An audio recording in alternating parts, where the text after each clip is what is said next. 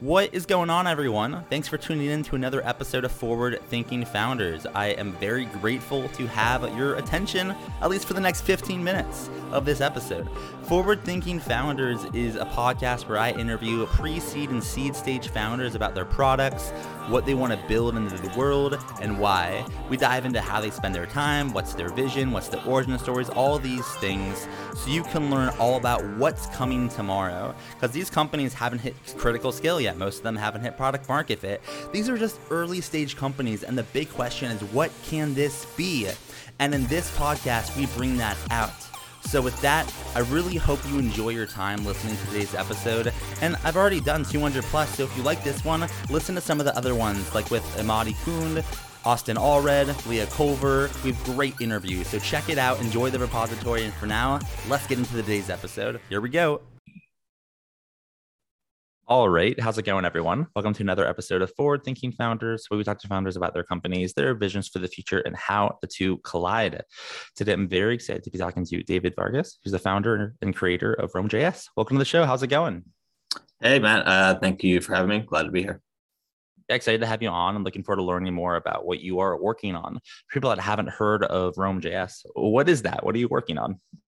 Yeah, so Roam Research is a note-taking app. You can think of it similar to Notion or Evernote or Obsidian. There's a bunch of these tools for thought apps in this space. But Roam was one of the first ones to enable people building extensions on top of it. So you can think of Roam extensions as similar to being Chrome extensions, but except it's specific to Roam. So just like in the Chrome Play Store, you would go and find an extension that integrates with your app of choice or does some extra feature, and you just click install now. You can go to RoamJS, which is currently the largest or most extensive library of Roam extensions, and pick an integration or extra set of functionality specific to you that you would want to add to your Roam graph. So for you, I mean, what are some examples of things you could add to Roam or customize, or what have you done? I myself am a Roam user. I would say I'm level maybe 2 out of 10. So I know the basics. I know maybe a little more than the basics, but I'm sure not an expert here. So what are some of the things you can do with this extra layer on top of Roam?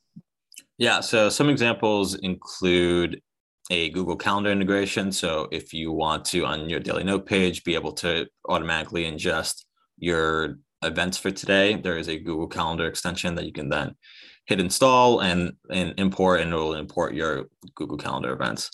One of the premium extensions is called the static site extension, where you can take the contents of your own graph and basically use it as a CMS for your own personal website, which is how my personal website is currently run now, is using the Roam graph as content, or a subset of that Roam graph, and then hitting a button that overlays a UI button that says deploy, and I can just straight from the Roam graph click a button and deploy the contents from my Roam graph onto my public website. And there's everything in between. So there's all sorts of integration UI elements that any user could find from the site. How did you even decide to spend your time creating this? What's the origin story for RoamJS, and why work on top of Roam versus do something else, for this specific project? Yeah, so I left my job in August 2020 on a desire to want to have more of a public presence, and also to be able to work on things that connect to end users more directly. So this led me down the road of trying to answer this question of how can you work exclusively on open source projects, but still make money and be sustainable long-term. So I started hacking on a bunch of different projects. I was a Roam user at the time. So that led me to doing some Roam extensions, and the projects that I worked on that had the most users or had the most momentum were the Roam extensions I was creating. So I released one, then another one, then I put myself on a schedule of releasing 2 a week. And then I wanted a home to house all of them so that people can see related extensions, and that inevitably iterated towards becoming RoamJS. But I still view RoamJS as sort of an experiment or a playground for myself of testing different ideas on like how somebody who's exclusively making or working on open source content, how can they use that to make a living? So, I mean, you just said that this is kind of, you know, you're an experiment or playground or test ground. And we were talking about before we started recording, how you are like interested in building lots of stuff and diversifying and doing all sorts of stuff. Like, how do you kind of think about what you want to spend time in general? Like you just explained for RoamJS, you know, why you wanted to work on this, but as you kind of look at other potential creative endeavors, like how do you decide what to work on or spend your time investing and building something? Yeah, there's sort of two factors. One is where my own interests or problems I like run into lie. And then the second is what other people who know what I'm working on, what are they interested in using? So like I said, I started working on Roam stuff because I used Roam and other people liked what I was building and they wanted to be able to use it.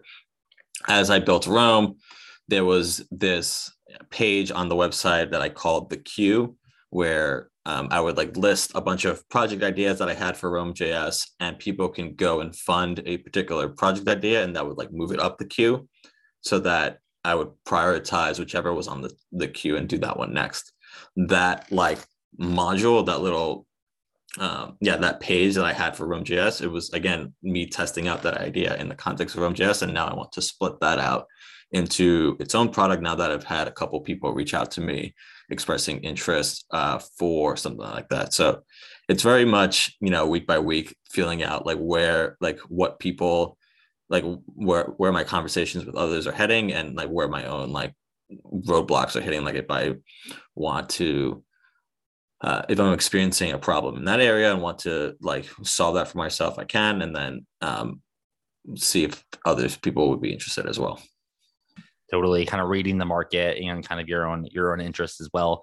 And I guess on that note, like if you were to kind of look out 5 years, 10 years in your career, building different projects, you know, and just different things that you're doing, where do you see kind of yourself in like 5 years, 10 years? Obviously it's really hard to know when this, you know, there's so much going on, but like if you had to guess or you had to like project, where do you see you and your projects or companies being, you know, in a decade or two?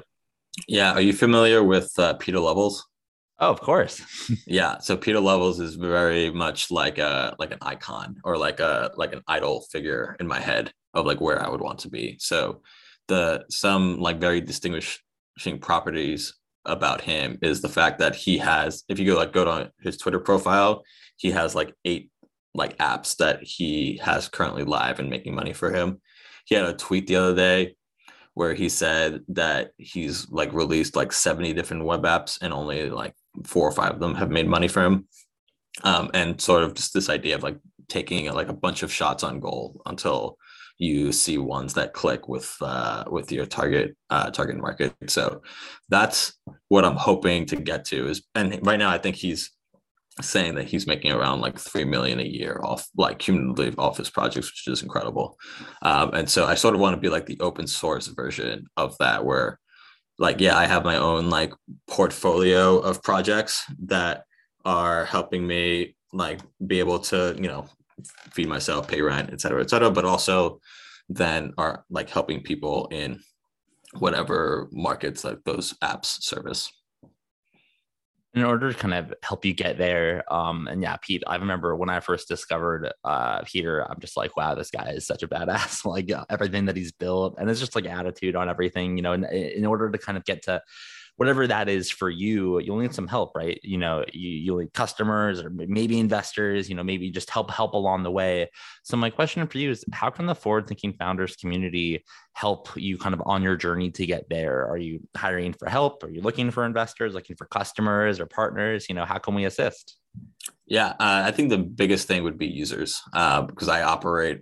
And so I, like, especially with RoamJS, like I'm at a point where none of the ideas that I'm working on are my own. They've all been generated based on feedback that users have given me.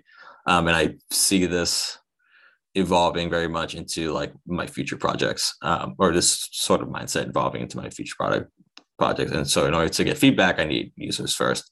And so like the next product I'm working on is called Work in Public that I'm hoping to launch relatively soon. So I would want like, I definitely would appreciate like being able to find users for that. And then, you know, whatever other project that I work on in the future, looking for people who would be interested in using and trying it up. And if someone wants to learn more about RoamJS or just follow you kind of on the internet or find you online, how can they find you? Do you have a website, social media? Does RoamJS have an internet presence? You know, how can they kind of find what you're working on the internet?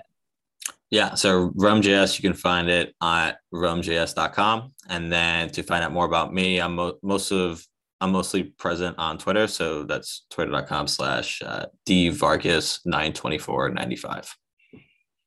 All right. Well, thank you so much for coming on to the podcast. I really appreciate it. Yeah. Thanks for having me.